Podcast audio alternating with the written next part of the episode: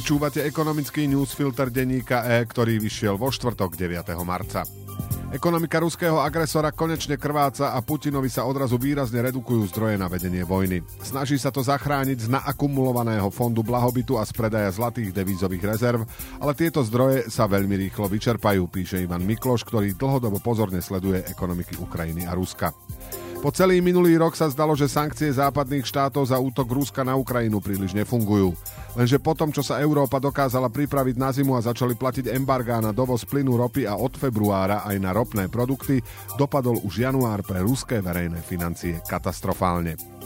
Naopak vývoj na európskom trhu s plynom je teraz pre nás priaznivý. Dokonca aj ceny ropy, po ktorej sa pri postpandemickom oživovaní čínskej ekonomiky očakáva väčší dopyt, ešte stále pokračujú v poklese. Vojna ešte stále zúri, no čoraz viac sa už hovorí o povojnovej obnove aj o príležitostiach pre ukrajinskú, európsku a celosvetovú ekonomiku. Ekonomický newsfilter má dnes približne 1400 slov a pripravili ho pre vás Oliver Brunovský a Radoslav Tomek. Ja som Braňo Bezák.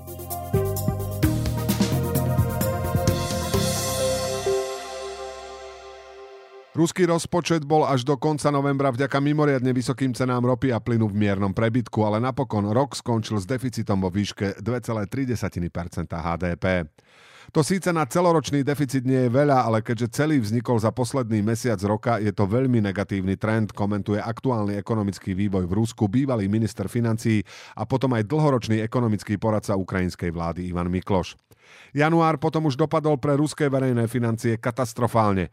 Najmä po nabehnutí embarga na ruskú ropu boli príjmy ruského rozpočtu z ropy a plynu iba zhruba polovičné oproti januáru 2022.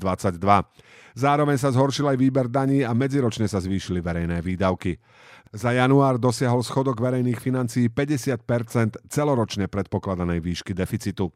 Ruské ministerstvo financií priznalo, že príjmy rozpočtu boli medziročne nižšie o 35% a výdavky vyššie o 59 Februárové čísla boli síce lepšie ako januárové, ale napriek tomu za prvé dva mesiace sú verejné príjmy ruského rozpočtu nižšie o štvrtinu a výdavky vyššie o polovicu oproti vlanejšku. Ako upozornil Ivan Bošňák z projektu Dáta bez pátosu, Rusko na konci minulého roka plánovalo, že za 4 roky 2022 až 2025 dosiahne súhrne deficit verejných financií 7,7 bilióna rublov, čo je asi 130 miliard dolárov. No stačili posledné 3 mesiace a vygenerovalo deficit 6,5 bilióna rubľov. Prečo je to dôležité? Po pochybnostiach o účinnosti západných sankcií je teraz jasné, že embargá na kľúčové exportné komodity fungujú a pre vojnovú ekonomiku môžu byť zničujúce. V Lani viac peňazí vďaka drahému plynu a rope vytváralo pre Putina veľmi pohodlnú situáciu. Mal peniaze nielen na vedenie vojny, ale mohol kompenzovať aj jej ekonomické a sociálne dôsledky rastom platov či sociálnych dávok. Teraz to nebude možné. Nepomôže mu zrejme ani obchádzanie sankcií zo strany krajín, ktoré sa k ním nepripojili, najmä Číny, Indie a Turecka. Naopak, Západ sa snaží účinnejšie vynúcovať dodržiavanie sankcií zo strany západných firiem. Čo s tým urobí Putin? Vláda vyzvala podniky, ktorým sa v predchádzajúcom roku darilo, aby dobrovoľne prispeli jednorazovými platbami do štátneho rozpočtu. Dobrovoľnosť sa pritom bude zrejme vyžadovať. Putinov hovorca Dmitrij Peskov už naznačil, že firmy by si mali byť vedomé potrieb krajiny. Ruskí priemyselníci sa už dva mesiace bránia. Navrhli zvýšenie dane z príjmu o 0,5%, lenže to Putinovi situáciu nerieši. Ropný a plinárenský biznis je na tom horšie. Vláda naň uvalila vyššie dane nastavené tak, že čím menej zarobia, tým vyššie sadzby budú platiť. Tlačí ich tak, aby vyrokovali čo najvyššie ceny. Negatívny vývoj ruskej ekonomiky už vidno aj na kurze rubľa, aj keď tento značnej miery podporujú aj administratívne opatrenia. Rubel napriek tomu spadol z úrovne okolo 63 rubľov za euro na konci novembra na zhruba 80 rubľov na začiatku marca. Finančným trhom včera a predvčerom kraľoval predseda Fedu Jerome Powell. Šéf americkej centrálnej banky v tie dni vypovedal v kongrese a jeho komentáre posilnili očakávania, že úrokové sadzby pôjdu ešte výrazne hore a Fed sa s ich neskorším uvoľňovaním ponáhľať nebude. Fed od marca 2022 zdvihol hornú cieľovú hranicu svojej základnej úrokovej sadzby z 25 na 4,75 Členovia jeho menovo-politického výboru ešte v decembri predpovedali, že sadzba vyvrcholí tesne nad 5%. Po prvom vystúpení pred zákonodarcami sa zvýšili stávky, že to bude o percentný bod vyššie. Pavel sa už dlhšie snaží schladiť optimizmus investorov, ktorí predpokladali, že už tento rok môže FED úroky výrazne znížiť, keďže inflácia je na ústupe. V útorok to zaklincoval tým, že pripustil nárast úrokov o 0,5%, teda dokonca dvojnásobným tempom ako vo februári. V podobnej situácii je Európska centrálna banka. Celková inflácia poklesla pod 10%, ale rast jadrových cien, ktorý je očistený od potravín a energií, vo februári vystúpil na nový rekord. ECB začala so sprísňovaním menovej politiky neskôr ako jej kolegovia za oceánom. Depozitnú sadzbu od leta zvýšila z mínus 0,5% na 2,5%. Aj z Frankfurtu v poslednom čase zaznievajú čoraz silnejšie hlasy, že na víťazstvo nad infláciou bude treba výrazne pritvrdiť. Ďalšie polbodové zvýšenie sadzieb tento mesiac je istá vec, ale napríklad šéf Rakúskej centrálnej banky sa prihováral za to, aby to ECB urobila 4 krát po sebe. Čo to prinesie Slovensku? Od úrokových sadzieb centrálnych bank sa odvíjajú ceny všetkých úverov v danej mene. Mariana Onuferová sa preto pýtala analytikov slovenských bank nielen na to, kde skončí základná sadzba ECB, ale aj na to, kam sa môže vyšplhať cena hypotéky pri 5-ročnej fixácii.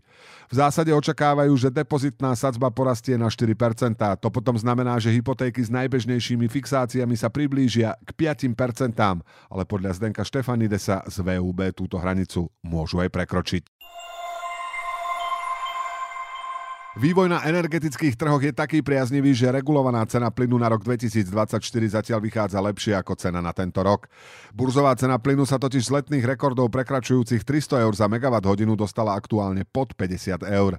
Energetický analytik spoločnosti JPX Jan Pišta nečaká výrazné zmeny na trhu ani do konca referenčného obdobia, ktoré určí budúcoročné ceny. To je na Slovensku nastavené od októbra do konca septembra. Analytik predpokladá cenový priemer niekde medzi 50 až 70 eurami za megawatt hodinu. Bez ďalšieho zásahu vlády by si domácnosti a ďalší mali odberatelia aj napriek poklesu cien zrejme museli na budúci rok za plyn priplatiť. Tento rok im totiž ceny zastropovala vláda s tým, že komodita nesmie medziročne zdražieť o viac ako 15 Rozdiel sa pokrie zo štátneho rozpočtu. Cena podľa regulačného vzorca pritom vychádzala zhruba na 100 eur za megawatt hodinu, čo by bolo 4,5 krát viac než v minulom roku. Maximálna cena plynu pre regulované subjekty, kam patria aj domácnosti s ročnou spotrebou do 100 MWh, sa počíta z priemeru burzových cien počas 12-mesačného referenčného obdobia. Ak by do konca septembra cena zostala na aktuálnej úrovni, priemer by vychádzal okolo 67 eur za megawatt hodinu, vypočítal analytik Jan Pišta. Ide o regulovanú cenu plynu, ku ktorej treba ešte pripočítať distribučné poplatky, maržu dodávateľa či daň. Na Slovensku bude dôležité, či povolebná vládna zostava dokáže ešte nájsť peniaze na ďalšiu pomoc alebo nechá naplno fungovať regulačný rámec a aj vyššími cenami bude tlačiť na znižovanie spotreby. Analytici neočakávajú výrazné cenové výkyvy na globálnom trhu s plynom, keďže Európa sa dokázala zbaviť závislosti od ruského plynu a aj vďaka mimoriadne teplej zime, úsporám a diverzifikácii dodávok má na konci zimy naplnené zásobníky na vyše 60% Relatívnu stabilitu by však tak ako v Lani mohli opäť narušiť nejaké mimoriadne udalosti udalosti. A na záver tri stručné správy. Slovensko-americká firma Tachium rozbehne masovú výrobu inovatívnych čipov Prodigy neskôr ako plánovala. Jej zakladateľ Radoslav Danilák tvrdí, že pre chyby dodávateľa to bude na budúci rok. Procesor podľa neho spája funkcie umelej inteligencie, mikroprocesora a superpočítača a energiu potrebnú na výpočty zníži na desatinu. Produkt po rokoch vývoja predstavili v Lani v máji, vyrábať ho má tajvanský gigant TSMC. Štvordňový pracovný týždeň, ktorý testovalo viac ako 60 britských firiem, sa osvedčil. Až 56 firiem si ho ponechá, z toho 18 natrvalo. Joe Riley, majiteľ mimovládky 4 Global, označil výsledky pilotného projektu, pri ktorom plat zamestnancov zostal nezmenený, za obrovský prielom. Podmienky pre zamestnancov sa zlepšili a produktivita firiem zostala buď rovnaká, alebo sa dokonca zvýšila. Obmedzenie interrupcií prehlbuje ekonomické nerovnosti, píše o dlhodobých výskumoch amerických vedcov ekonómka Marcela Veselková. Legalizácia interrupcií v USA prispela k výraznému zníženiu materskej úmrtnosti najmä u chudobných vrstiev a naopak prístup k bezpečným interrupciám zvýšil ich šance dosiahnuť lepšiu kvalifikáciu. V ekonomii existuje široká zhoda, že prístup k bezpečným interrupciám je kľúčový pre rovnocené uplatnenie žien v spoločnosti, zdôrazňuje autorka. Ekonomický newsfilter dnes pre vás pripravili Oliver Brunovský a Radoslav Tomek. Do počutia zajtra.